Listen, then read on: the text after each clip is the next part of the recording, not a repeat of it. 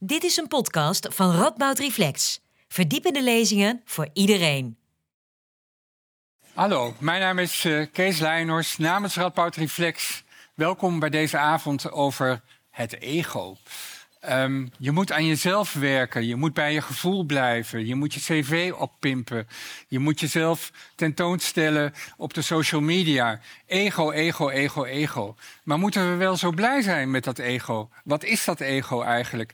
En hoe zit het met enerzijds grenzeloze zelfoverschatting, maar anderzijds ook grenzeloze zelfonderschatting?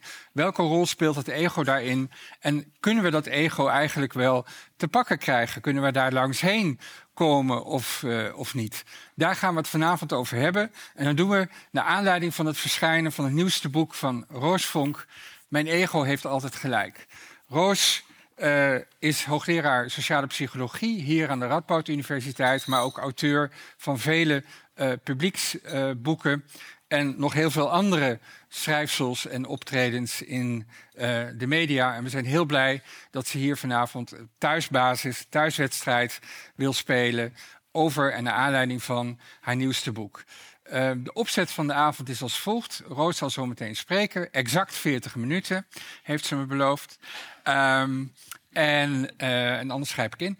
Um, daarna gaan, we in gaan uh, Roos en ik in uh, discussie. En daarna is er gelegenheid voor jullie om je eigen vragen te stellen. Daar horen een paar simpele instructies bij, maar die komen op het moment dat het aan de orde is. Na afloop, ik zeg het alvast, uh, na afloop kun je het nieuwste boek van Roos kopen in de gang richting boven. En Roos zal ook signeren. van harte aanbevolen. Het uh, woord is aan jou, Roos.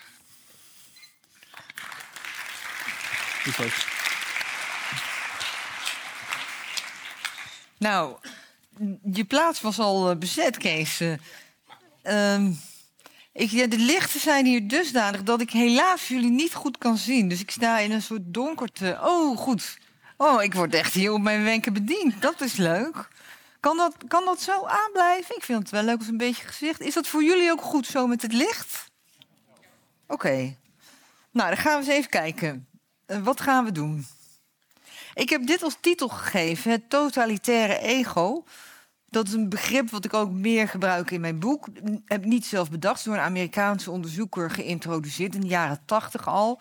Omdat hij ontdekte dat het ego eigenlijk een beetje werkt als een totalitair systeem. Wat achter de schermen, zonder dat je het ziet, informatie filtert, censureert, verdraait om tot het gewenste beeld te komen. We hebben dat niet in de gaten en dat is een belangrijke leidraad in mijn boek en ook in mijn verhaal vandaag. Dus ik heb eigenlijk in mijn verhaal vandaag twee componenten. Is één de spindokter achter de schermen. En we hebben nu, nu de verkiezingen eraan komen, horen we heel veel over spindokters van politieke partijen. Die werken achter de schermen, je ziet ze niet. En die geven overal een spin, een draai aan, zodat het gewenste beeld van die partij of van die politicus ontstaat. Maar wij hebben eigenlijk ook een soort spindokter achter de schermen in ons hoofd, die onbewust opereert, zonder dat wij het zelf merken en voor onszelf de gewenste beelden creëert. Dus dat is een thema in mijn verhaal. Het andere thema is dat wij veel meer dan we zelf beseffen dat mensen echt groepsdieren zijn. Dus net als honden, paarden, varkens, konijnen, apen, zijn allemaal groepsdieren. En anders dan bijvoorbeeld katten of sommige roofvogels die echt solistisch zijn. En wij, wij beseffen dat zelf vaak niet. Um, dat zijn eigenlijk de twee thema's waar ik op in wil gaan. En dat we groepsdieren zijn, heeft te maken met onze evolutionaire geschiedenis. Dit is een, beeldje van hoe, een beeld van hoe het ongeveer geweest moet zijn. Er zijn natuurlijk geen foto's van. Van dat mensen in groepen leefden als nomaden. Hè. Ze leefden in groepen van 30, 40 mensen. En die deden samen, gingen ze jagen en ze gingen een hut bouwen en ze gingen voedsel verzamelen. En ze voeden samen in zo'n gemeenschap, voeden ze de kinderen op. En uh, ze leefden in balans met de natuur. Ze leefden van wat ze vonden in de natuur. Ze zorgden goed voor de natuur. Want ze wisten, als we dat niet doen, dan hebben we ook niks meer te eten. dus dat zagen ze als een wisselwerking. En als het voedsel op was, trokken ze verder naar een andere plek. En als er ooit mensen waren die dachten... nou, ik ga gewoon mijn eigen gang. Ik wil met die groep niks te maken hebben dan zijn ze waarschijnlijk um, alleen verder gegaan. Konden ze nog wel een tijdje overleven, maar dan kwamen ze geen partner tegen om zich voor te planten. Dus dat was dan einde verhaal. Dus wij zijn met z'n allen zijn wij het nageslacht van mensen die er graag bij wilden horen, die ook gewaardeerd wilden worden door anderen. Dus dat zit eigenlijk in onze instincten. Dat is een heel belangrijke aanname. En zo hebben we nog veel meer kenmerken die andere groepsdieren ook hebben. We gaan een beetje allemaal dezelfde kant op. Iedereen die ooit wel, zoals ik, gedachteloos een station is uitgelopen, met de meute mee en dan ontdekken van, oh, ik moest een hele andere kant op. En die weet dat. Je loopt automatisch een beetje mee. Als je niet nadenkt, hè, als je op je automatisme vaart, ga je automatisch mee met de anderen. En we, doen ook net als deze dieren doen we aan automatische imitatie van mimiek. Hè? Bijvoorbeeld gapen. Ik denk dat sommigen van jullie nu al moeten gapen, terwijl ik het gewoon erover heb. Dus als je aan denkt aan gapen, dan, dan moet je al. Nou, dit, dit zijn volgens mij trouwens geen groepsdieren, dus dit is een toevalstreffer. Maar honden doen dit ook. Als je honden een tekenfilmpje laat zien van een gapende hond, dan gaan ze al gapen. En uh, ja, dit weet ik ook niet zeker of het een geval van imitatie is. Maar je zou kunnen denken dat, dat de eerste varken dacht, ik klim erop. En dan ging die derde ging het nadoen. En zo is misschien wel de Polonaise ontstaan, weet je veel. Dus, maar we doen elkaar automatisch na in alles wat we doen. Zonder na te denken. Hier zie je het bij mensen. Kinderen nemen de lichaamshouding en de bewegingen van hun ouders over. En de spraak en de taal. En mensen imiteren elkaars mimiek, waardoor ze elkaars gezichtsuitdrukking overnemen en daardoor ook vaak elkaars gevoelens overnemen. En nou ja, het is een wat oudere foto van Rutte en Obama, maar heel vaak zie je dat mensen die naast elkaar zitten in een zaal ook in dezelfde lichaamshouding zitten. Dus dat gebeurt ook vanzelf. Dus dat betekent, gedrag is besmettelijk. We steken elkaar aan met alles wat we doen. Dus onze mimiek Lachen is een heel besmettelijk iets als je mensen hoort lachen. Zelfs als je helemaal niet weet waarover, dan moet je toch al lachen.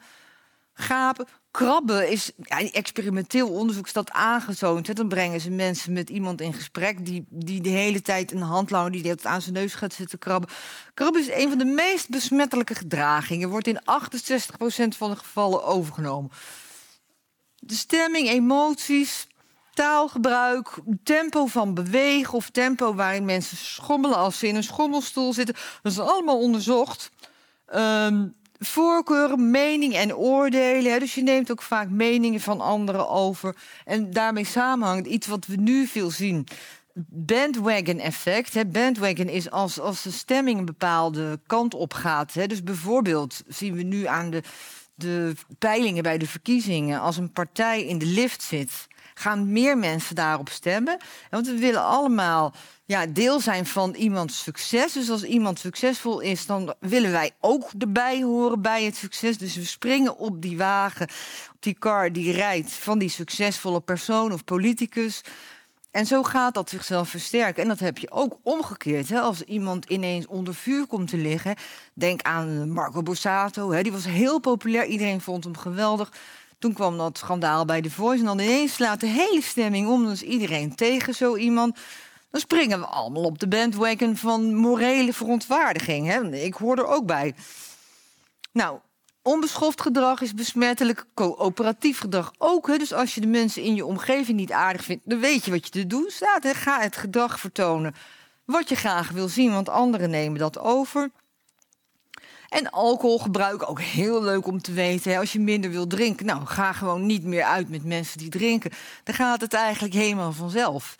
Want dat is een van de meest besmettelijke dingen qua consumptiegedrag en eten ook. Als je in gezelschap bent van mensen die meer eten, ga je automatisch zelf ook meer eten. dus ik zeg altijd tegen mensen: als je af wil vallen, van ga ergens wonen waar iedereen dun is. De rest gaat vanzelf. Want je doet het is waar, want je, je doet gewoon mee met, met wat mensen om je heen doen. En een leuk eh, voorbeeld daarvan is dit plaatje. Michelangelo was uitgeleend aan Amerika en zo kwam hij terug. En weet je, dat is natuurlijk. En his proud sponsors were. Hè, want uh, ze eten daar natuurlijk grote porties. Hè, dus het is ook de invloed van de omgeving. Je bent in een land waar alle porties groter zijn. En je bent in een land waar mensen ja, met, de, met de auto de vuilniszak buiten gaan zetten, hebben wij van spreken.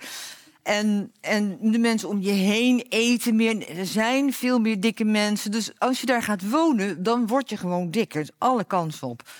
dus dat, dat, en dat, is, dat zijn allemaal illustraties van dat we groepsdieren zijn.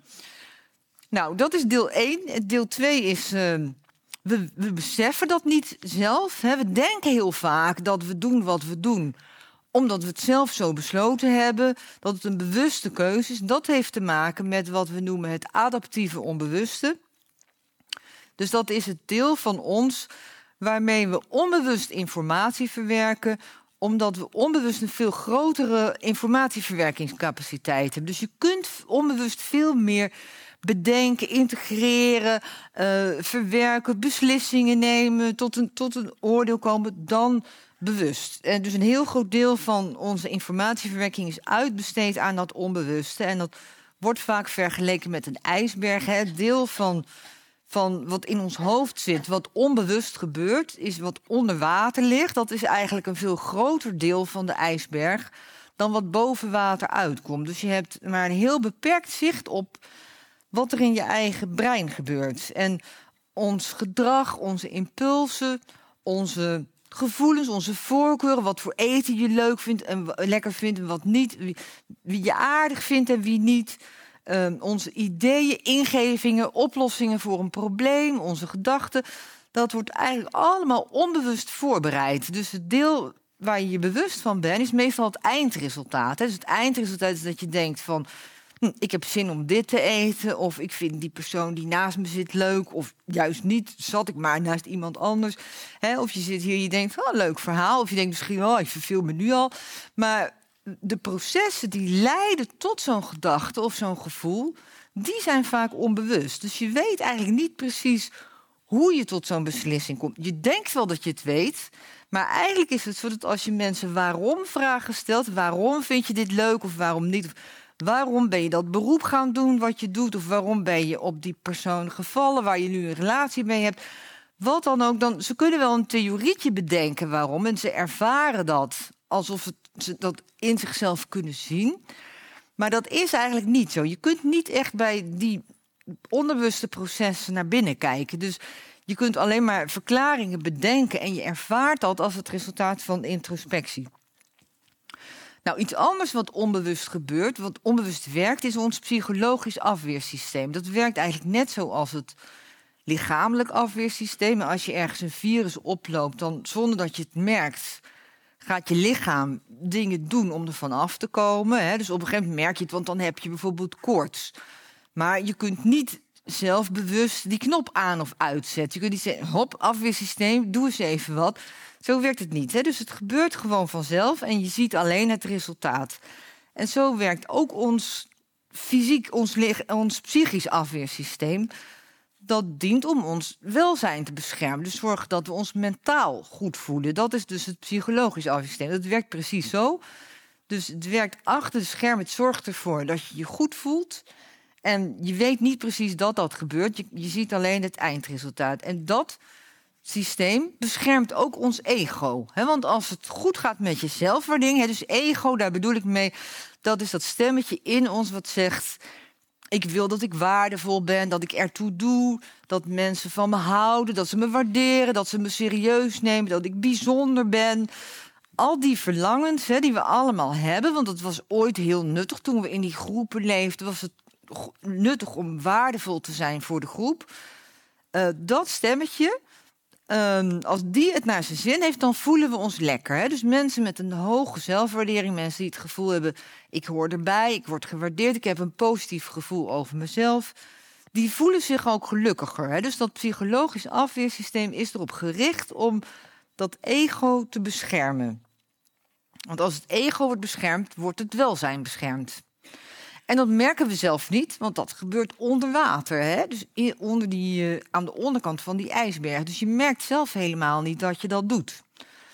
Maar ondertussen zit achter schermen zit die spindokter. Die zit heel hard zijn best te doen de hele tijd. Om in allerlei moeilijke situaties om te zorgen dat je ego wordt beschermd. Dus bijvoorbeeld bij falen, hè, als je slechte prestatie levert, of bij studenten als ze een onvoldoende halen, of als je negatieve feedback krijgt van anderen, of als je zakt voor je rijexamen of wat ook, een heleboel situaties, krijgt je ego natuurlijk een deuk. En dan gaat dat afweersysteem aan de gang, want dat doet pijn. Dus dat afweersysteem gaat aan de gang om je te beschermen. En er zijn een heleboel voorbeelden van. In mijn boek beschrijf ik onderzoek waaruit bleek dat ze hadden 62 strategieën van het ego in kaart gebracht. Maar dat was nog lang niet alles, hadden ze al heel snel daarna weer ontdekt. Dus dat ego, dat is een soort huisapotheek waar enorm veel middeltjes in staan. En dat is ook, dat onbewuste heeft een grote capaciteit. Dus dat is achter schermen voortdurend aan het screenen van wat zijn nou in deze situaties de, beste middeltjes die het meeste effect hebben. En waardoor ik toch kan blijven geloven dat ik trouw blijf aan de werkelijkheid. Want als je weet dat je het doet, dan werkt het natuurlijk niet meer. Hè? Dus net als met die spindokter bij politieke partijen. Die moet iets verzinnen waardoor het lijkt of het waarheidsgetrouw is. Dan heeft het effect. Als iedereen ziet van de spindokter is bezig, dan heeft het geen effect. Nou, dus bijvoorbeeld bij falen, dan verzinnen we, kunnen we een reden verzinnen waarom het niet jouw fout was. Hè? Dus iemand anders de schuld geven of de omstandigheden of de rijexaminator had de pik op me, dat hoor je vaak. Nooit mensen die zeggen, nou, ik kan blijkbaar gewoon nog niet rijden. Dat zeggen ze nooit. Terwijl, hè, bedenk, als iemand anders zakt, dan is dat je eerste gedachte. Hè? Die heeft het niet gedaan, die kan het blijkbaar nog niet. Maar niet als je zelf zakt. Het aanpassen van je vergelijkingsstandaard. Hè? Dus studenten die halen een vijf bijvoorbeeld. En dan zeggen ze, nou, maar ik ben wel blij dat ik geen drie had zoals Pietje. Maar ze zeggen niet, goh, hoe heeft Jantje nou die acht gehaald? Dat wil ik weten. Dat, dan doe je een opwaartse vergelijking, dan kom je tot zelfverbetering. Maar dat is niet goed voor je ego. Je ego wil zich beter voelen. Hè? Dus je past je vergelijkingsstandaard aan. En dat zal je zien woensdag na de verkiezingen. Dan gaan die politici dat ook doen. Hè? Dus dan hebben ze allemaal gewonnen. Van, we, hadden, we hebben meer dan we dachten. We hebben meer dan vorige keer. Of eh, je kan altijd vergelijken met wat de prognose was. Of met een, wat met een ander had. Uh, je kan het altijd zo draaien dat er toch wel weer hoop is. Of je vindt de bron van de kritiek onbetrouwbaar. Als je kritiek krijgt van jij weet er niks van. Of kijk naar jezelf en jij dan. Of diegene die jou kritiek geeft, die is partijdig. Die, is, die heeft een vooropgezette mening. Of die weet er te weinig van. Of als mensen zakken op een test, dan vinden ze altijd redenen waarom het geen goede test was. Selectieve aandacht of amnesie. amnesie kennen we allemaal van Rutte natuurlijk. dat hij dat hij zijn, uh, zijn foutjes niet meer wist. Maar in zekere zin doen we dat allemaal. Hè? Dus we vergeten onze grote blunders, onze grote uh, ja, morele overtredingen. Die, en je denkt misschien, nou, maar ik weet mijn, dat geldt niet voor mij, want ik weet mijn blunders nog best wel goed. Maar je weet natuurlijk niet welke blunders je spindokter achter het scherm allemaal al heeft gewist, hè? Ja, denk daar maar eens over na. Dus het is waarschijnlijk allemaal veel erger dan je denkt. Dus, en je, je, je legt ook vaak de aandacht op de positieve dingen. dus het is wel zo dat we sommige van onze eh, blunders en overtredingen staan ons nog best wel bij. want soms lukt het gewoon niet om het te wisten, dan is het te groot. Maar dan hebben we daar wel weer andere manieren voor. Dus vaak lijkt het voor mensen dan bijvoorbeeld langer geleden. Dus dat voelt langer geleden. Ja, maar toen was ik een ander mens. En nu ben ik dat niet meer eigenlijk. Nou, dus is ook weer een goede interventie van die spindokter. Dus die spindokter die is hartstikke creatief. En daar merk je niks van, want het, het werkt achter de scherm en het dringt zich aan je op als het resultaat van een, een, een, een, getrouwe afspiegeling van de realiteit. Zo, zo voel je het. Nou, dat betekent dus, het gevolg hiervan, is dat bij de meeste mensen, niet bij iedereen. Ik ga het vandaag niet hebben over mensen die onzeker zijn, die laag zijn in zelfwaardering. Ik schrijf daar wel over in mijn boek, want dat is natuurlijk een heel ander verhaal. Maar de meeste mensen hebben een te positief zelfbeeld. Dus die kijken door een roze bril naar zichzelf. Die vinden zichzelf iets beter dan anderen. En die hebben een iets geflatteerd zelfbeeld. En mensen met een lage zelfwaardering zijn vaak veel realistischer. dus je zou zeggen dat is dan goed, maar het nadeel daarvan is die, die, voelen zich minder lekker. Dus het voordeel van een hoge zelfwaardering, van zelfoverschatting, is je voelt je lekkerder en je durft wat makkelijker stappen te nemen. Je gaat op dingen af, want je denkt, "Bah, ik los dat wel op als ik problemen tegenkom. En daar is dat weer goed voor. En een nadeel daarvan is natuurlijk, als, je die, als die spindokter gewoon zijn gang gaat, dan leer je niks van je fouten. Hè, want je, hebt dat onrealistische zelfbeeld. Je denkt eigenlijk omdat het prima gaat. En dan leer je niet van je fouten. En dat zien we ook hè, nu in de politiek. Met sommige politieke partijen, ik noem geen namen, die niet terug willen blikken op het verleden. Dus we hebben die verhalen vertellen, omdat we niet rechtstreeks toegang hebben tot onbewuste processen, hebben we die verhalenverteller in ons, die, die maakt verhaaltjes over waarom het is zoals het is. En dat ervaren we als het resultaat van introspectie. Dus we kijken bij onszelf naar binnen. We kijken naar een verhaaltje wat we eigenlijk bedacht hebben. En we voelen dat als het oprechte resultaat van naar binnen kijken. En dan krijg je dit soort dingen. Dus dit is een hele bekende uit de politiek. Bij bij, eh, bij eh, over, morele overtredingen. Dat is altijd zeggen: ik kan mezelf in de spiegel aankijken. Dat is niet heel gek, want als ze in de spiegel kijken, zien ze dit. Dus je ziet in de spiegel zie je het resultaat van het verhaal wat je spindokter achter schermen heeft voorgekookt. Dus heel logisch dat je echt oprecht denkt dat je jezelf in de spiegel aan kan kijken. Dus ik denk, ook, ik denk ook wel eens, want je ziet vaak als er weer iemand iets stoms heeft gedaan in de politiek, dan zie je vaak dat, dat eh, het publiek zegt: Ja, ze weten het gewoon. Ze weten dat het niet deugt, dus houden ons allemaal voor de gek. En ik denk eerlijk gezegd dat het wel meevalt. Ik denk dat het begint met jezelf voor de gek houden. En ik denk dat heel veel mensen die ja, foute dingen doen, dat, dat ze zelf wel een verhaal hebben gevonden waarom het niet geeft en waarom het eigenlijk best wel goed is. En dat geloven ze ook echt. Dus het begint met liegen tegen jezelf. En als je eerst liegt tegen jezelf, dan kan je al niet meer liegen tegen anderen, want dan geloof je erin, hè? Nou, we hebben een heleboel van dit soort voorbeelden uit onderzoek. Hè? Dus bijvoorbeeld mensen die in een onderzoek meer aten, omdat ze naast andere mensen zaten die ook meer aten. Dat gaat dan vanzelf, want je wordt aangestoken. Als je dan naar de hand zei van, nou, je hebt te veel gegeten, waarom? Dan zeiden ze, nou, ik had honger. Het is een heel simpel verhaaltje van de verhalen vertellen. Nou, als ik, dat is een hele logische reconstructie. Als ik veel gegeten heb, dan zal dat wel zijn omdat ik honger had. Of het smaakte goed. Maar ze zeiden nooit dat kwam omdat die andere mensen veel aten. Dus dat hadden ze niet in de gaten. Of ehm, wat we ook weten uit onderzoek, als je aan mensen vraagt waarom stem je op een partij, dan zeggen ze meestal: ik stem op de inhoud, op de issues. Ik stem niet op de persoon van de lijsttrekker. Dat denken ze eh, omdat ze niet beseffen dat ze iemand leuk vinden, om wat voor reden dan ook. En dat ze vervolgens alles wat diegene zegt een beetje zo naar zich toe draaien. Dat het klopt met hun eigen opvattingen. Dus het voelt dan alsof je stemt op de issues. Ik heb daar een noot gezet van een, eh, een blog daarover van mijzelf op mijn website over stemmen. Er staan iets meer details over dat onderzoek.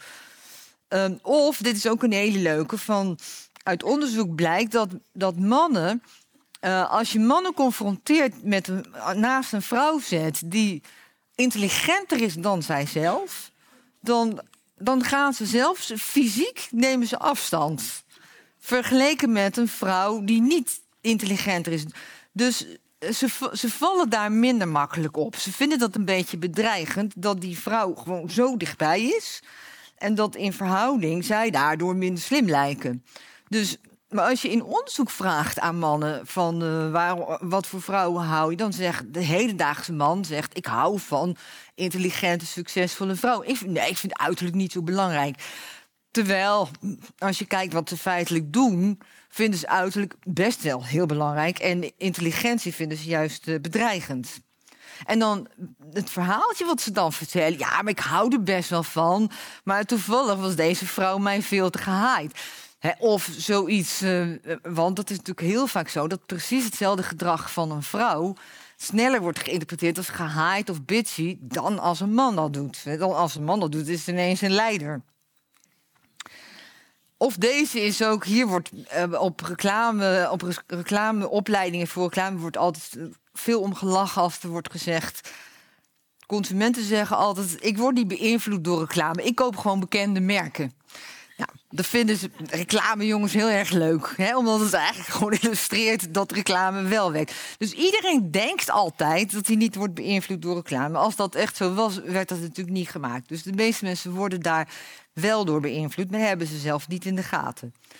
Nou, dit is een voorbeeld van um, iemand die de reclames bij het bushokje ja, eigenlijk helemaal niet eens merkt dat hij ze ziet. Hè? Dus onbewust zullen die wel invloed hebben.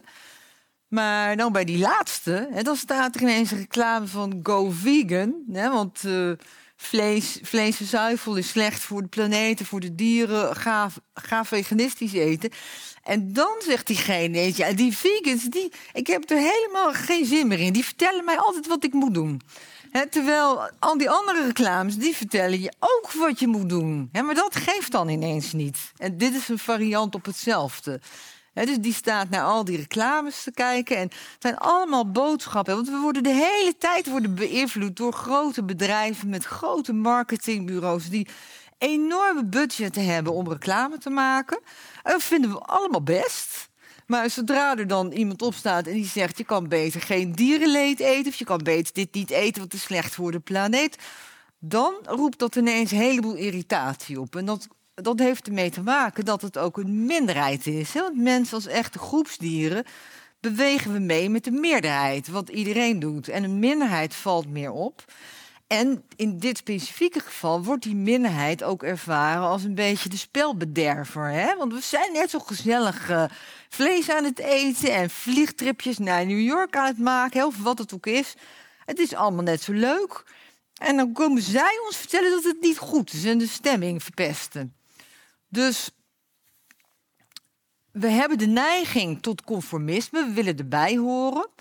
En dat brengt ook met zich mee dat je je een beetje aanpast aan waar de meerderheid naartoe gaat. En als je dan er tegenin gaat. Ik heb het een paar maanden geleden zelf nog, zelf nog gehad dat ik met mensen aan tafel zat in een restaurant. En dat ze zaten te praten over bezorgdheid over het klimaat. En dat ze wel allemaal vlees gingen bestellen in dat restaurant. En dat is dan best heel lastig, omdat je eigenlijk zou willen zeggen: ja, hallo, eh, maak je nou zorgen over het klimaat, dan moet je geen vlees bestellen. Maar je zit gezellig te praten. En dan is het ook heel moeilijk om ertussen te komen. Hè? Want je hebt de behoefte om erbij te horen. Als echte groepsdieren willen we dat. Go along to along. Je beweegt mee. Je wilt niet een dwarsligger zijn, omdat je het dan goed met elkaar kan vinden en de stemming niet wil bederven. Je wil niet de, de partypoeper zijn. He, want als je zegt van ja, word eens even wakker, dit is niet goed voor de planeet. Dan ben je de sfeer. Veel mensen komen terug van een weekendje in New York en die hebben het zo leuk gehad en die willen enthousiaste verhalen vertellen. En ja, wie ben jij dan om te zeggen: ben je helemaal gek geworden dat je een weekendje naar New York gaat vliegen? Dat wil je misschien eigenlijk doen, maar je wil geen partypoeper zijn. En daarnaast is het ook zo dat wij als echte groepsdieren dat we ook vertrouwen op informatie van anderen. Dus als stel je loopt op straat en iedereen staat omhoog te kijken, dan ga je ook omhoog kijken. Niet omdat je erbij wil horen, maar omdat je denkt: als iedereen omhoog kijkt, dan is daar iets te zien. dus het gedrag van anderen, de consensus ergens over, dat neem je als een aanwijzing van, nou, als iedereen dat doet, dan zal er wel een goede reden voor zijn. Dus als iedereen gewoon vlees blijft eten en blijft vliegen. Nou, blijkbaar geeft het dan niet. Dus ergens in je systeem beweeg je ook mee omdat je informatie haalt uit het gedrag van anderen. En een bekend voorbeeld daarvan is het omstandereffect. dus als, uh, als er een onduidelijke situatie is, dus niet als het heel duidelijk is dat iemand in nood verkeert, dan gaan we gewoon helpen. Maar als het onduidelijk is, dus er ligt daar iemand op straat en je weet niet, is die in nood of is die gewoon dronken? Ehm, of wat voor onduidelijke situatie dan ook. Dan let je op het gedrag van anderen. Want je weet niet wat je moet doen. Je kijkt naar anderen en je denkt, oh nou, niemand doet iets. Nou, blijkbaar geeft het dan niet. En wat je je niet realiseert, is dat die andere mensen ook niet weten wat er aan de hand is. En die kijken ook naar anderen en die denken ook, niemand doet iets, dus het geeft niet. En dat leidt tot het omstandereffect. Dus dat bij meer omstanders dat er minder kans is dat iemand helpt. dat zie je in allerlei situaties, bijvoorbeeld bij pesten.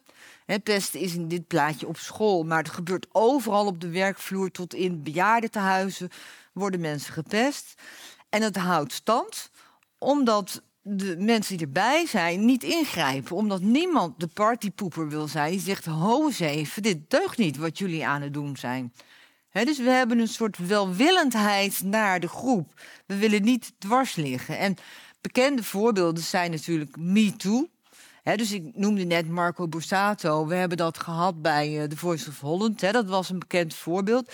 En als je achteraf aan omstanders vraagt van waarom deed je niks, waarom zei je niks, dan is het toch vaak zo dat ze zeggen, nou het leek onschuldig, het lag een beetje in het schemergebied van kan het nou wel of kan het nou niet. En uh, dan durf je, je durft het eigenlijk niet, want je bent een groepsdier en je durft niet um, iets te doen wat, wat in de groep spanning geeft en, uh, en wat tot conflict kan leiden. Dus je houdt je mond en je verzint voor jezelf een verhaaltje van ja, maar zo erg was het nou ook weer niet, hè, om het aan jezelf te verkopen. Dus je spindokter, die zegt niet van nou, ik ben nou eenmaal een slappeling, ik durf niet in te grijpen. Nee, je spindokter zegt ja, maar het viel eigenlijk wel mee. En dat is erg, want dan heb je ten eerste heb je dan aan jezelf verteld dat het wel meeviel. Maar door niet in te grijpen, heb je het ook aan anderen verteld dat het wel meevalt. Want iedereen die zijn mond houdt, die bevestigt eigenlijk van dit kan. En dit is natuurlijk aan onze universiteit ook gebeurd. Het is onlangs een paar keer in het nieuws geweest. Nou, dit, intimidatie op de werkvloer, was ook in het nieuws toen het bij de Wereld Draait Door gebeurde is net zoiets. En mensen durfden niet in te grijpen. En het is misschien, ik denk, het is misschien klein begonnen. Hè, dat Matthijs van Nieuwkerk een keer woede-uitbarsting kreeg. Dat je dacht, nou ja, moet kunnen voor een keertje. En dan kom je op een hellend vlak. Dan gaat het steeds een stapje erger. En dan een heleboel mensen dachten van ja, hij is de ster van de show, durven we dat wel te zeggen. En hoe meer mensen het niet doen, hoe meer ze aan elkaar de boodschap geven van dit kan, dit is iets wat wij met z'n allen accepteren. En bijvoorbeeld het slachtoffer. Dus zo kan je het ook aan jezelf verkopen. Ja, maar het slachtoffer accepteert het. Ja, wie ben ik dan om er iets van te zeggen? dus we, we, kunnen altijd wel voor onszelf een verhaaltje verzinnen. waarom het een goed excuus was om niet in te grijpen. Terwijl we het eigenlijk niet deden omdat we niet uit de toon willen vallen. Dat we niet de dwarsligger in de groep willen zijn. En eigenlijk, even terzijde, is dit voor mij, volgens mij de essentie van wat Rutger Bregman bedoelde met zijn boek De meeste mensen deugen. Want hè, dat is nou door heel veel mensen aangegeven. Van, joepie, joepie, wij deugen. Geloof daar maar niks van hoor. Want Weet je, het is natuurlijk ook niet zo. De natuur kent geen deugen of niet deugen. Alle mensen deugen een beetje en ze deugen een beetje niet. Maar als je zijn boek goed leest, wat hij eigenlijk bedoelt, is de meeste mensen zijn welwillend naar elkaar. Ze willen geen ruzie met elkaar krijgen. Ze willen elkaar helpen. Ze willen, ze willen iedereen naar de zin maken. En ze willen een beetje meebewegen en die dwars liggen. Dat is eigenlijk wat hij bedoelt. Maar als de meeste mensen de verkeerde dingen doen, dan bewegen we mee en dan deugen we met z'n allen niet. Zo zit het in elkaar. Dat is mijn mening. Voor de duidelijkheid.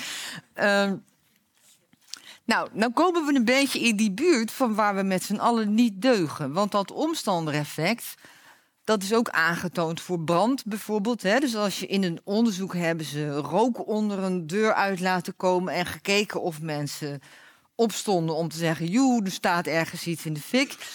En hoe meer mensen er aanwezig waren, hoe kleiner de kans dat iemand het zei. Hè? Dus stel dat je hier langs loopt en lopen nog meer mensen buiten. En denk je, ja, is daar nou een brand of staat daar iemand heel woest te koken?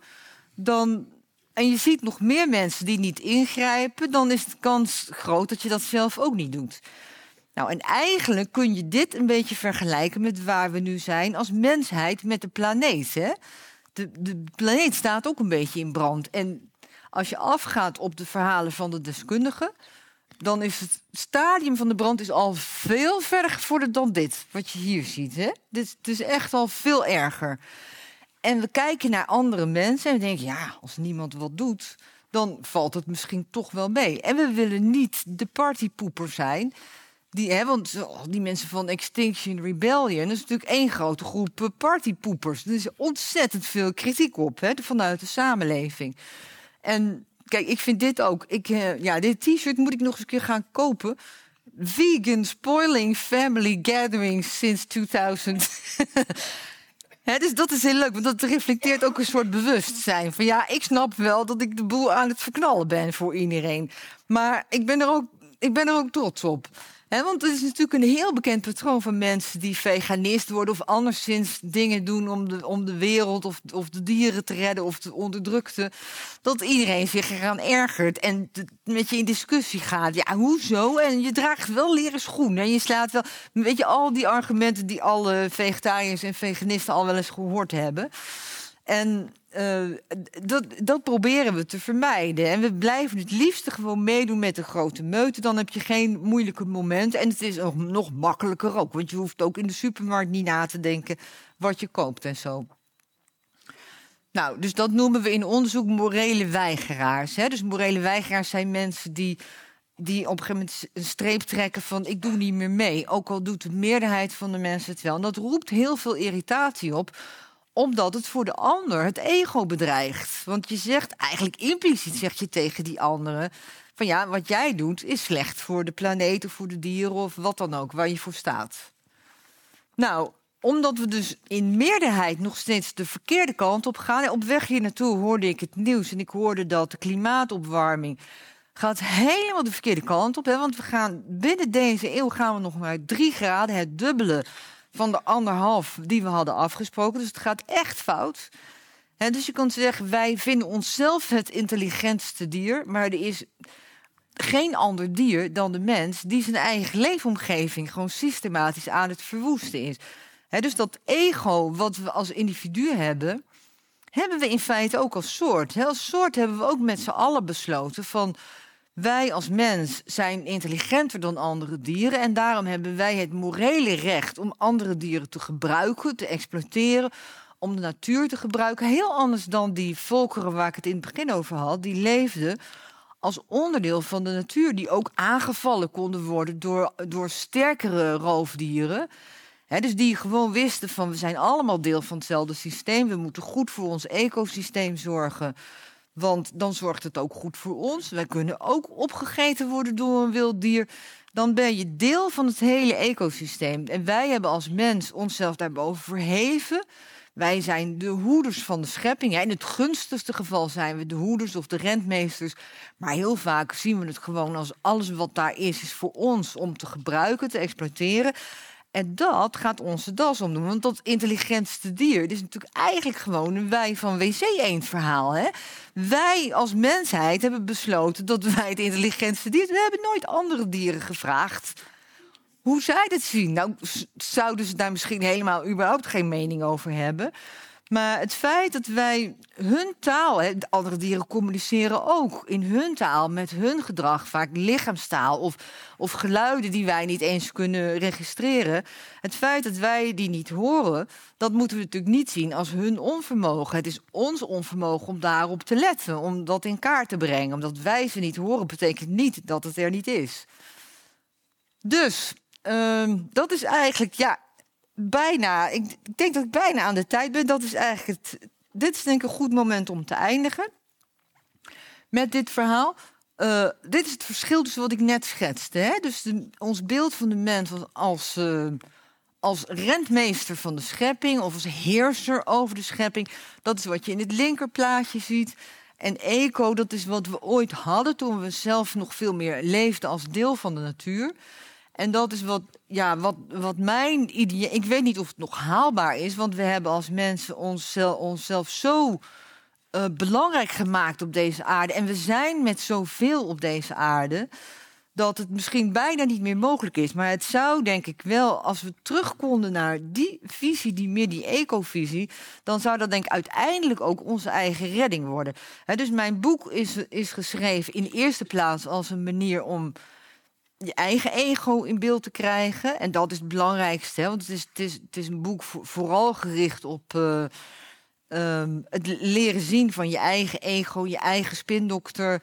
Hè? Dus op het persoonlijke niveau. Maar het laatste hoofdstuk maak ik meer de stap naar het ego van de samenleving, het ego van de mens als soort. Omdat dat ook iets is wat mij bezighoudt. Omdat ik denk van als we, dat, als we daar niet iets aan gaan doen, dan gaat het verkeerd met ons aflopen. Nou, gelukkig is er nog discussie, want ik eindig met deze treurige conclusie. Dank voor jullie aandacht.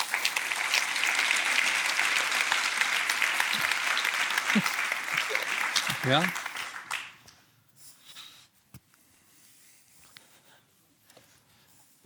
Ja, je eindigt uh, in mineur. Dat uh, doe je in je boek eigenlijk uh, ook wel.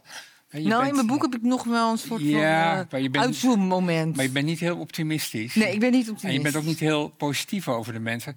Dus ik, ik vraag me af, uh, misschien als eerste vraag... Uh, dat ego, dat zit ons eigenlijk behoorlijk in de weg. Dat heb je ons ook nu uitgelegd. Waarom hebben we dat ego dan eigenlijk? Waarom? Ja, dat is, daar ben ik nu niet zo op ingegaan. Maar dat heeft te maken met wat ik aan het begin liet zien. Hè, dat we leefden als deel van een groep.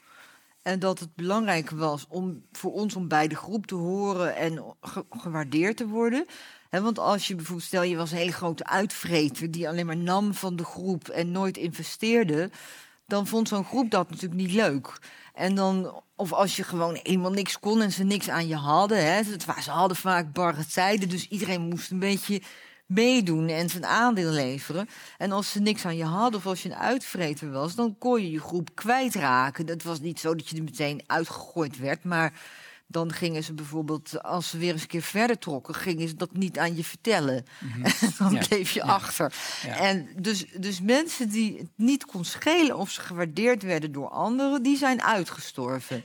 En, en wij, het nageslacht van de mensen die overbleven, wij hebben een soort instrument in ons wat registreert van lig ik nog goed in de groep. Mhm. Dat instrument, dat is eigenlijk ons ego. Mhm. Dus ons ego houdt de hele tijd in de gaten van vinden ze me nog wel leuk. En als je signalen krijgt van anderen, van je hebt bijvoorbeeld iets stoms gezegd en je voelt van uh, oeh, dit vinden ze niet leuk, mhm. dan voel je een soort spanning. En dan ga je aan het werk om er weer bij te horen. En op die manier werkt de groep. Want iedereen past zich een beetje aan. dus eigenlijk is dat ego. Het gaat eigenlijk helemaal niet daarom. Het gaat erom dat het een instrumentje is om te registreren van lig ik nog wel goed in de, in de groep of in de gemeenschap. En dan zeg je ook, dat soort processen en ook die spindokter, uh, daar ben ik me helemaal niet van bewust. Hè. Dus ik, uh, ik geloof in al die verhalen, net zoals we geloven in de verhalen van de reclame en de, verhalen die de echte spindokters in Den Haag voor ons, voor ons verzinnen. Heel veel van die processen verlopen onbewust. Um, als dat zo is, hoe kunnen we ons dan uh, verbeteren wat dit betreft? Kunnen we ons überhaupt verbeteren? Kun je daar iets over zeggen? Kunnen, hè, want we vertekenen de boel voortdurend. Mhm. We zijn onszelf voortdurend voor de gek aan het houden. Onszelf en anderen. Maar is er ook een manier dat we onszelf niet voor de gek gaan houden? Met name als je het hebt over die overgang van een ego-samenleving naar een eco-samenleving. Mhm. dan, dan, zullen we ons toch zelf wat minder voor de gek moeten gaan houden. Maar hoe kan dat dan überhaupt? Nou ja, dat laatste dat gaat gebeuren als de wal het schip keert. Hè? Dan, dan ja, moet je is al bezig en het gebeurt toch dat Is, nou ja, ja, misschien gebeurt het pas als het te laat is. Dat kan. Daar gaat mijn volgende boek over. Maar um, nee, ik ga eerst een boek met columns schrijven. Want ik, ik, dit was al een uitputtingsslag. Dus ik ga nou even iets leuks, makkelijks doen. Maar daarna komt er een boek over hoe het met ons als mensheid verder moet. Oké, dan gaan we weer en, Maar dan gaan we nu... Ja, dat duurt nog een jaar of drie hoor. Maar... Um, wat betreft het persoonlijke ego, denk ik wel dat ik daar al wel meer zinnigs over kan zeggen. Omdat, um, kijk, we hebben, we hebben die onbewuste informatieverwerking en die instincten en al die automatische neigingen. Maar we hebben als mens ook het vermogen, wat we nu zitten te gebruiken terwijl we hier zitten, het vermogen tot reflectie, tot bewustzijn. Hè? Dus die neocortex, die, die kunnen we gebruiken. We doen het vaak niet, mhm. maar we kunnen het wel. En, en op het moment dat je wil snappen hoe je hele systeem werkt, dan, net zoals je dat doet bij je lichamelijk systeem. je kunt ook niet zien hoe je nieren werken. Maar als je een boek leest over medische dingen of een biologieboek, dan snap je hoe je, hoe je lichaam van binnen werkt. Nou, op dezelfde manier kun je mijn boek le- lezen om te snappen hoe je psyche van binnen werkt. Mhm. En op het moment dat je die kennis hebt, dan moet je dus aannemen dat je net zo bent als iedereen. En ik, ik vind dat je dat ook aan moet nemen. Haal je maar niks aan je, in je hoofd. Je bent net zoals iedereen. En ik heb een heleboel slechte Ja. mededelingen voor jullie vandaag. Ja. Maar ehm, op het moment dat je dat aanneemt, van net, als, net als, als ik lichamelijk hetzelfde ben als iedereen, ben ik psychisch ook hetzelfde als iedereen. In de, in de basis in ieder geval, in de fundamenten. En op het moment dat je dat weet, dan kun je er ook rekening mee gaan houden. Dus dan kun je je eigen gedachten en je eigen reacties gaan gadeslaan. En dat is best leuk. Dus dat heeft ook een beetje te maken met iets wat ik ook schets in mijn boek, de rol van mindfulness. Dus dat je met mindfulness word je ook getraind in eh, het gadeslaan van je eigen reacties en je er niet mee te vereenzelvigen. Hè, dus je, je, je hebt een, dus iemand zegt iets tegen je en je wordt kwaad. Mhm. Ja, want zal het wel zijn omdat het je ego heeft gekwetst, dan word je kwaad. En dan, dan in, in eerste instantie voel je je vereenzelvigd met eh, die reactie. Dus je denkt, eh, nou bijvoorbeeld, ik heb dat heel vaak als ik op Twitter ben, hè, dan eh, zeg ik iets en dan komt er iemand uit de. Wat ik dan even domrechtshoek, heb ik niet bedacht. Domrechts, hè, van Sander Schimmelpenning. Domrechtshoek. En die gaat alles in twijfel zitten trekken, wat ik zeg. En dan raak ik geïrriteerd en dan ben ik... Wat ben jij een stomme... hm, Puntje, puntje. En, ehm, en dan kan ik, voel ik me vereenzelvigd met mijn gevoel van... nou, deze persoon is heel dom en die, die mag eigenlijk gewoon niet bestaan. Dus heel vaak is het effect dat ik die persoon ook blok. Ja. Die bestaat niet meer. Dat is het voordeel Ja, van Twitter. ja, Hè? Dan kan je gewoon, dan zie je ze ook helemaal niet meer. En, eh, en, maar wat ik natuurlijk ook zou kunnen doen, en dan wordt het gelijk veel interessanter, is dat ik mijn eigen reactie aanschouw. En dat ik kijk van, ja, wat irriteert mij hier nou zo aan? Wat heeft dit nou precies geraakt? En dan ga je eigenlijk meer een beetje naar de pijn toe. Want je instinct is, ik ga van de pijn af, weg. Jij bestaat niet. En, maar ehm, als je, hebt het vermogen om naar de pijn toe te gaan. En dan leer je iets over jezelf. Van waarom, waarom heeft dit, mij dit nou zo geraakt? En dan kun je met een ruimere blik naar dingen kijken. Om, dus ik vergelijk dat in mijn boek met... op het moment dat je jezelf afschermt van alles wat pijn doet aan je ego... dan loop je eigenlijk... als het ware loop je door een landschap waar je weet van daar is ergens een afgrond en daar wil ik niet heen. Of een ravijn, daar wil, ik niet heen. Dus alles wat daar is, daar kijk ik helemaal niet naar. Het bestaat niet. En dus ik kijk alleen maar waar het niet is. En zodra ik signalen krijg van dat er ergens een pad is wat daarheen leidt, woe, dan ga ik de andere kant op. Ja. Maar op het moment dat je dat gaat onderzoeken wat daar is, dan heb je ineens een veel ruimere blik. Omdat dan alles wat er is er ook mag zijn. Dus dat is eigenlijk een heel boeddhistisch motto. Alles wat er is, mag er zijn. En natuurlijk zijn er dingen die ook pijn kunnen doen.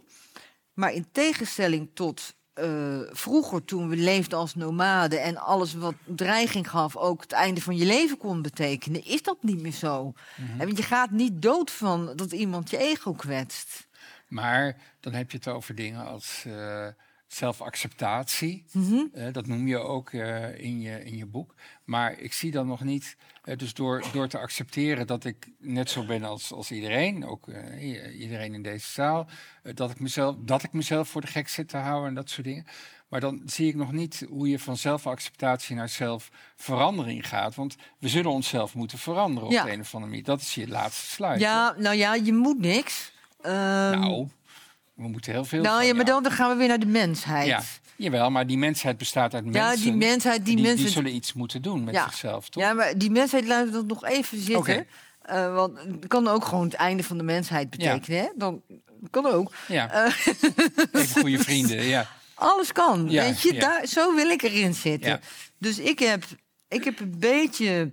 Ehm, een beetje in het boeddhisme verdiept. Mhm. En even voor de duidelijkheid, ik neem daar niet alles van over. Dus ik neem daar sommige dingen van Mhm. over. Dingen die ook in lijn zijn met wat de wetenschap zegt. Ehm, maar een van de dingen die ik er goed aan vind, is het uitgangspunt van ehm, dat als je de dingen ziet zoals ze zijn, dat ze dan vaak juist in beweging komen. Dus op het moment dat je ergens heel krampachtig bovenop zit, van dit moet anders zijn, dan komt het juist vaak niet in. En nou ontleen ik die wijsheid ook een beetje aan mijn eigen ervaring als coach en trainer. Hè? Omdat ik Mhm. ook een tijd als coach-trainer heb gewerkt. En heb ik dat toch wel vaak gezien. Dat op het moment dat je mensen leert accepteren van dit is het, zo zit ik in elkaar. Dan gaan de dingen vaak ook meer stromen. Dus Mhm. eerst moet je oog in oog staan met hoe het is. Mhm. En dan, die verandering komt dan vaak wel vanzelf. Dus zelfacceptatie en zelfontwikkeling liggen heel dicht bij elkaar. Ja. Nou, het andere aspect is dat je ook beseft dat je nooit af bent. Je bent nu op een bepaald punt in je leven, maar je gaat nog heel veel veranderen. Dus mensen denken altijd, als, ze, als je aan ze vraagt van hoeveel ben je tot nu toe al veranderd en hoeveel ga je nog veranderen, dan hebben mensen de neiging om te denken dat ze de grootste verandering al gehad hebben. Dat is weer het ego, hè? Die denkt, oh, ik heb alles moeten leren, Ja. maar nu ben ik er. Ja. En, maar op wat voor leeftijd ze ook zijn, ook al zijn ze nog zo oud, ze gaan altijd in de toekomst meer veranderen dan ze denken. Mhm. Dus op het moment dat je dat beseft, van ik ben nu maar een momentopname, dan is het ook niet meer zo moeilijk om te accepteren dat je gebreken hebt. Want je weet, ja, dat gaat allemaal nog stromen en bewegen en er komt weer een nieuw moment. En dan is het ook makkelijker om oog in oog te staan met je mankementen. En als je er oog in oog mee staat, dan zie je niet meer dat verstoorde spiegelbeeld. Dan gaan de dingen bewegen. Ja. Ja, want dan, dan ga je toch voorbij die spindokter, zeg maar. Dan, Ja, dan zet kan je eigenlijk. Ja, die spindokter opzij. die doet altijd wel een beetje mee op Ja. de achtergrond. Want daar heb ik ook over geschreven en ook onderzoek naar gedaan. Dat als mensen bijvoorbeeld eh, spirituele trainingen gaan volgen, en het kan mindfulness zijn of nog andere dingen, dat vaak als, als dat dan lekker loopt. Dan die spindokter, die kaapt dat succes weer. Dus die gaat dan zeggen: Nou, maar nou ben ik veel spiritueel ontwikkelder dan zij. ja. En dan, dan- ga je daar weer een soort narcisme aan ontlenen. Van ik ben spiritueler dan andere mensen. God, wat hopeloos allemaal. Het is hopeloos. Maar dat komt omdat die spindokter is altijd net een stukje slimmer dan jijzelf. Maar zolang je momenten van bewustzijn, en dat, dat doen ze ook bij mindfulness training. Dus wij vonden in ons onderzoek dat mensen die mindfulness training volgden, daar viel het dan nog wel mee. Ja. Ik denk, ik kan het niet bewijzen, maar ik denk dat het komt doordat je in mindfulness training ook erop wordt getraind van hou dat ego in de gaten, want die gaat ook meedoen. Ja. En dus ieder moment van onoplettendheid staat het ego toe. Daar kan je gewoon verzekerd van zijn. Maar als je het eenmaal erkent, dan kun je momenten van bewustzijn inbouwen en gaan kijken naar de bewegingen van het ego. En dat is dan wel weer leuk. Ja. Dan neemt je af en toe je petje af voor hoe creatief dat beestje Ja, is. precies. Maar ik, ik, ik begrijp nog niet helemaal, ook in je, in je boek eh, heb je het over, ehm, je hebt het natuurlijk inderdaad over dingen als mindfulness, maar je noemt ook eh, dingen als eh, werken aan jezelf. Hè, dat, iets wat we heel belangrijk vinden in deze tijd. En daar ben, daar ben je weer, juist weer wat negatiever over. Ja. Dus wat maakt de, de, weg die je nu schetst, hè, hoe we toch een soort van omgang met dat ego, een meer positief, een goede omgang met het ego, of van dat ego weg eerder kunnen vinden. Wat is nou echt het verschil tussen dat en het paradigma van hè, je moet werken aan jezelf en je moet. Je Ja, moet, dus dat werken, dat is, dat, daar zit dat moeten dan al in. En dan is het ook meer een soort van, eh, een soort van klus. En net zoals als ik harder over mezelf nadenk, leer ik mezelf beter kennen. Dat is ook niet waar. Want da- daar is onderzoek naar gedaan. Dus een Mhm. beetje reflectie is wel goed, maar je kan toch niet echt naar binnen kijken. Dus harder naar binnen kijken helpt niet. Mhm. Weet je, als je harder wil kijken hoe je nieren werken, helpt niks. Nee. Nou, dat geldt ook voor je psyche. Dus werken aan je, het woord werken, dan zie je het als een soort taakje. En je ziet het ook als iets van.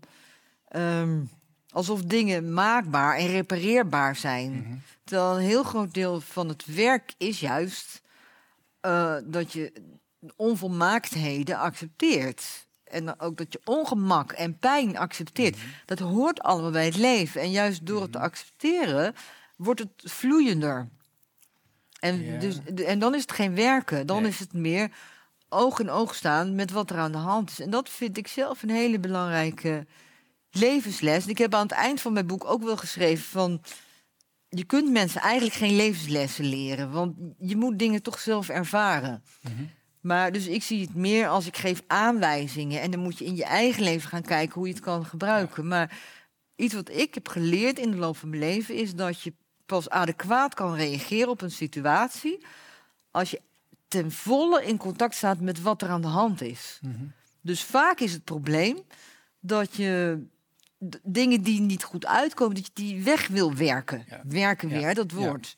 En met- omdat je dat doet, kan je niet adequaat reageren. Want een stukje van de realiteit valt buiten je blik. Ja. Nou, Dus dat is eigenlijk naar mijn gevoel de kern. Ja. En hoe verhoudt zich, want het, het is weer een ander, ander stuk van je boek. En dat, eh, ehm, je, je hebt het over het ideale zelf.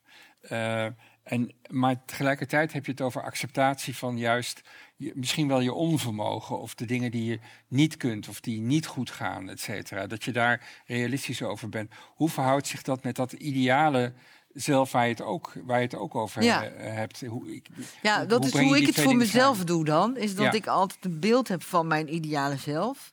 En dat beeld is geïnspireerd door mensen die ik ken. Hè? Dus Mhm. vriendinnen bijvoorbeeld, waar ik dan wel eens aan denk van... oh, nou, als die nou in deze situatie zat, zou ze zo doen. Dat Ja. vind ik eigenlijk wel mooi. Ja. En ik heb een beeld van als ik mijn ideale zelf was, wat ik dan zou doen.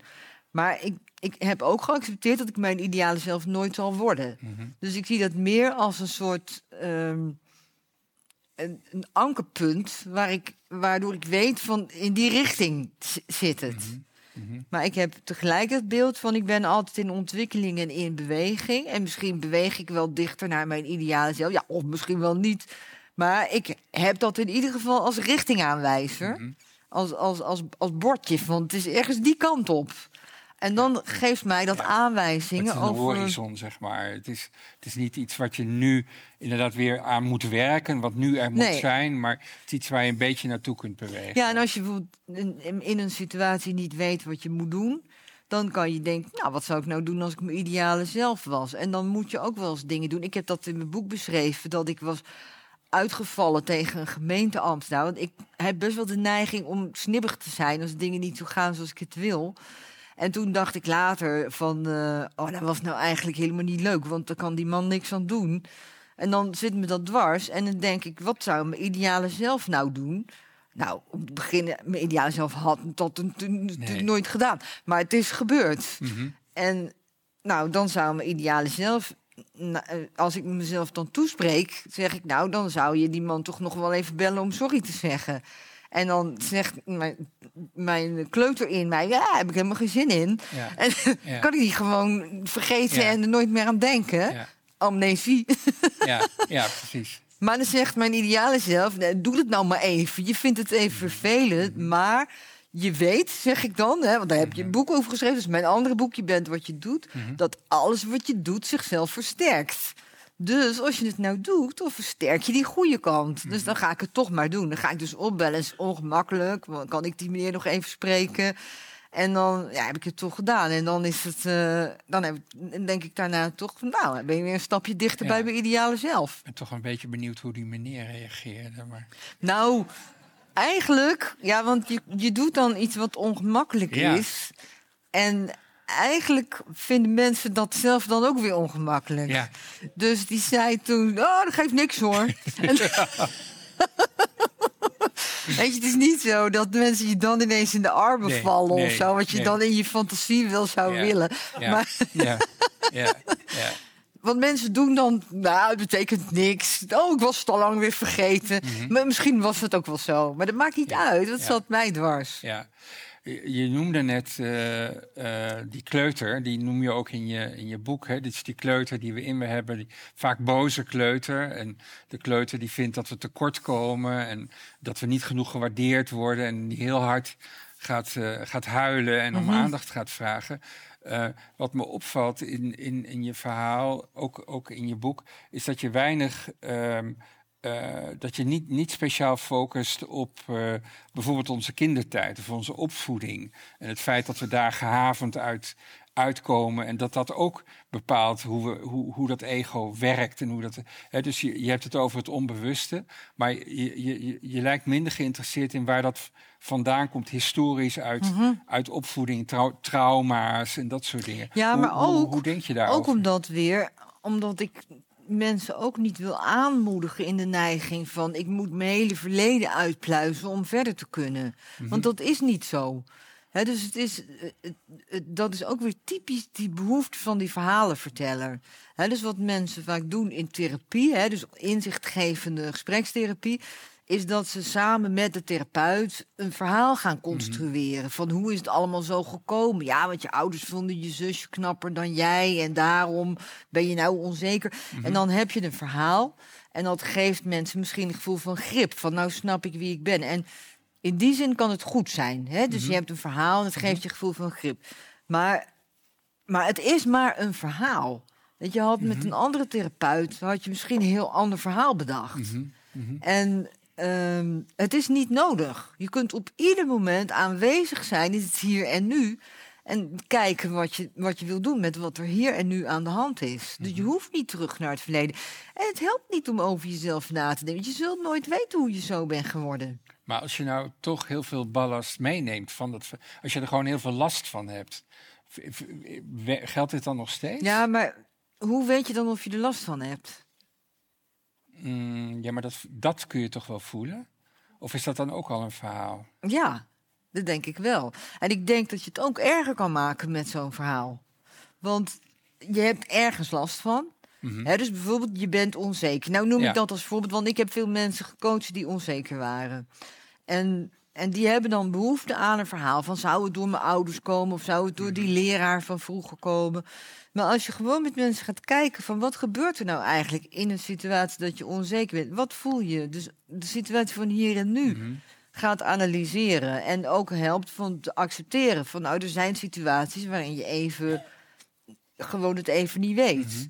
Hè, maar meer in contact staan met zichzelf. En zeker bij onzekere mensen, wat ik ook in mijn boek beschrijf, leren om meer de antenne naar binnen te richten. Hè, want onzekere mensen zijn altijd meer geneigd om naar buiten te willen pleasen. Van wat willen Ja, anderen van ja, me, waarmee ja. ze zichzelf van binnen uithollen. Ja.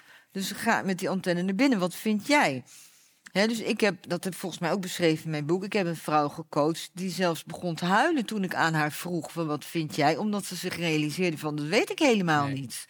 Dat ze gewoon zo het contact met zichzelf was verloren. En dan heb je een moment dat je voelt van nou, nou komen we ergens. Want nou realiseert ze zich ineens hier en nu hoe ze zichzelf heeft verwaarloosd. En dat is het begin van verandering. En die vrouw, die zei later tegen mij... aan het eind zei ze van ja, ik heb dat nog steeds wel eens... Maar ik denk nu, ach, het is eigenlijk net als wanneer je in de file staat. Je staat ineens stil en je baalt en je weet helemaal niet hoe het komt.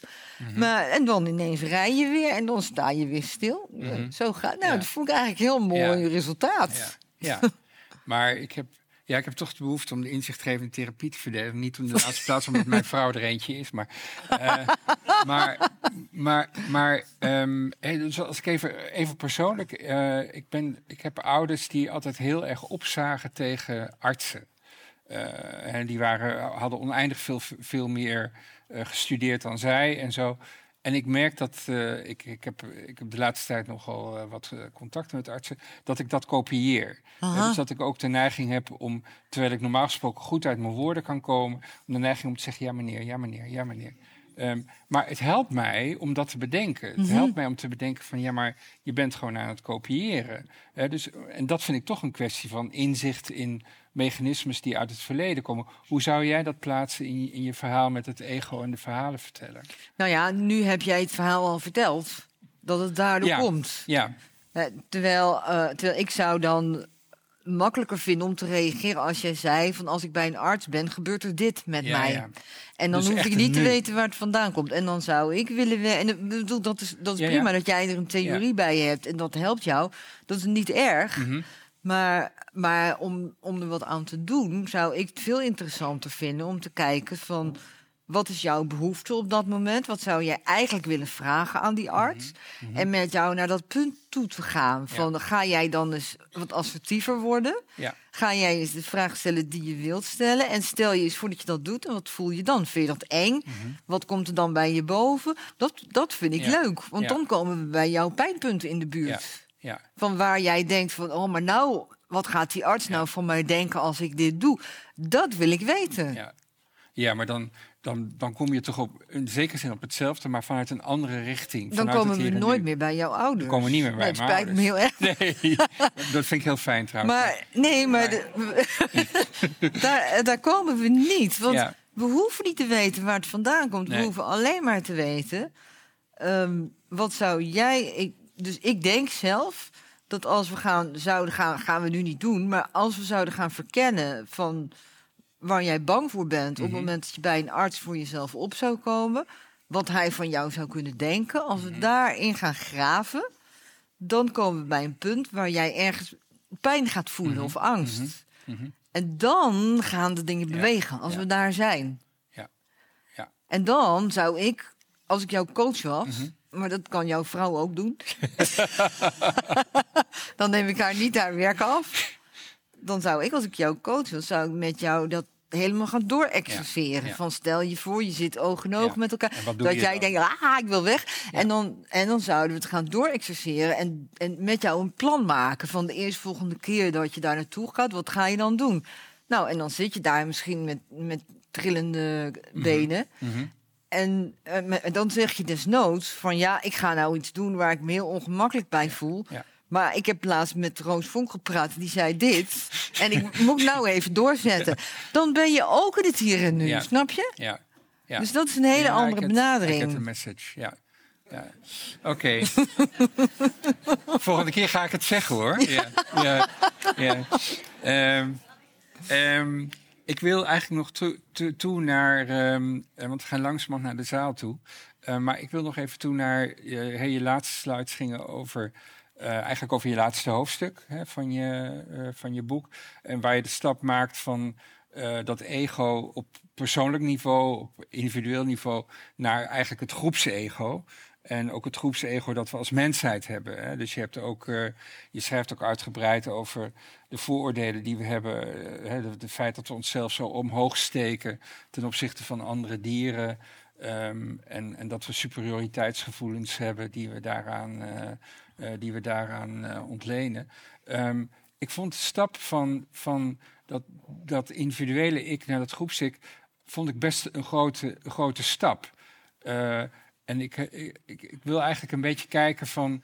zitten er, zitten er zeg maar nog tussenstappen tussen of zo? Tussen eh, dat individuele niveau en dat, dat ik en die verhalen vertellen, de spindokter. Dus alles wat je fantastisch uitwerkt in die hoofdstukken eh, daarvoor. Is het zo dat op dat groepsniveau, dat groeps-ik-niveau, dezelfde spindokter, dezelfde verhalen vertellen, dezelfde eh, ego-trucs en illusies spelen als op dat individuele niveau? Of zit daar een, een, een aggregaatverschil? Is dat, eh, gebeuren daar andere dingen? Hoe, hoe, hoe werkt Nou, het? dat staat in wisselwerking met elkaar. Dus, dus eh, voor een deel is het de, bijvoorbeeld de overtuiging dat de mens als soort superieur is. Dat werkt mee in het individuele ego. Dus daar is ook veel onderzoek naar. Dat, dat, dat mensen die zich op een of andere manier bedreigd voelen, of bijvoorbeeld moeten nadenken over hun sterfelijkheid. Dus mens- mensen laten nadenken over Ja. hun sterfelijkheid is in onderzoek vaak een manier om ze eraan te herinneren van Ja. we zijn net als alle dieren. Ja. En dan, dan komen er vaak dingen boven die dat eigen ego dienen. Maar ook dingen uit de cultuur. Dus onze cultuur kan ook helpen om ons ego van als individu, maar ook als, als lid van de soort mens op te peppen. En ehm, die dingen hangen, die dingen werken. Je hebt dus zeg maar een individueel ego. En je hebt een. Nou, je hebt bijvoorbeeld ook een ego als relatie. Als je samen in een Ja. relatie zit, Ja. heb je ook het gevoel van wij samen zijn een leuk stel. En wij Ja. zijn leuker dan anderen. Ja. En, hè, want dan, dat, je partner wordt deel van je identiteit. Dus, jullie, dus je, hoeft, je hoeft je niet meer superieur te voelen aan je partner. Als jouw partner het heel geweldig doet, straalt het ook weer op jou af. Ja. Nou, en zo heb je ook een groepsego. Hè? Dus die groepen worden, dus je hebt een groepsego van wij van de Radboud Universiteit. Dus of alle groepen waar je je mee geïdentificeerd voelt, of wij in Nijmegen, of wat ook. En, nou, en, en dus alles waar je maar mee geïdentificeerd bent, kan deel worden van je ego. En dan heb je ook het ego van wij- wij als soort. En een heleboel mensen, ik heb er zelf niet zoveel mee, jij volgens mij ook Nee. niet. Maar een heleboel mensen hebben er iets aan van ik ben een mens. Ja. En dieren zijn maar dieren en die zijn Ja. minder. Ja. En dat zit in onze cultuur, dat zit ook heel erg in religie. Weet Mhm. je, dus in antwoord op je verhaal over die verhalenverteller. Ik ik dit mag zeggen aan een katholieke universiteit, maar religie is ook zo'n verhaal. Mhm. Ja, ja. Dat is het verhaal wat wij met z'n allen hebben bedacht. En in, in religie is het verhaal dat, en dat zie je nu nog steeds in de christelijke politieke partijen, dat er allemaal echt van overtuigd zijn dat die dieren er zijn voor ons om te gebruiken. Nou, en ja, voor mij is dat gewoon bizar, vind ik dat. Maar dat is het verhaal wat, wat de mensheid als soort voor zichzelf heeft bedacht. Dus ook een soort spindokter. Ja, dus wel degelijk dezelfde mechanismen als op individueel niveau. Ja, alleen is dat het, eh, het, eh, het reikt veel verder, Ja. omdat het in de cultuur zit. En wij ook met z'n allen hebben besloten van dat dat, dat dat een heel goed verhaal is. Ja. Weet je, als jij en ik morgen een kerk oprichten voor de dieren, gaan ze echt lang niet goed naar ons luisteren. nee, nee, ik ben dat, bang van eh, Jammer. Ja, heel jammer. Ja, dat zullen we doen. Ja. Eh, dankjewel Roos voor Nou, je aanwezigheid, voor je fan- fantastische lezing en voor het gesprek met, eh, met het eh, publiek. Groot applaus.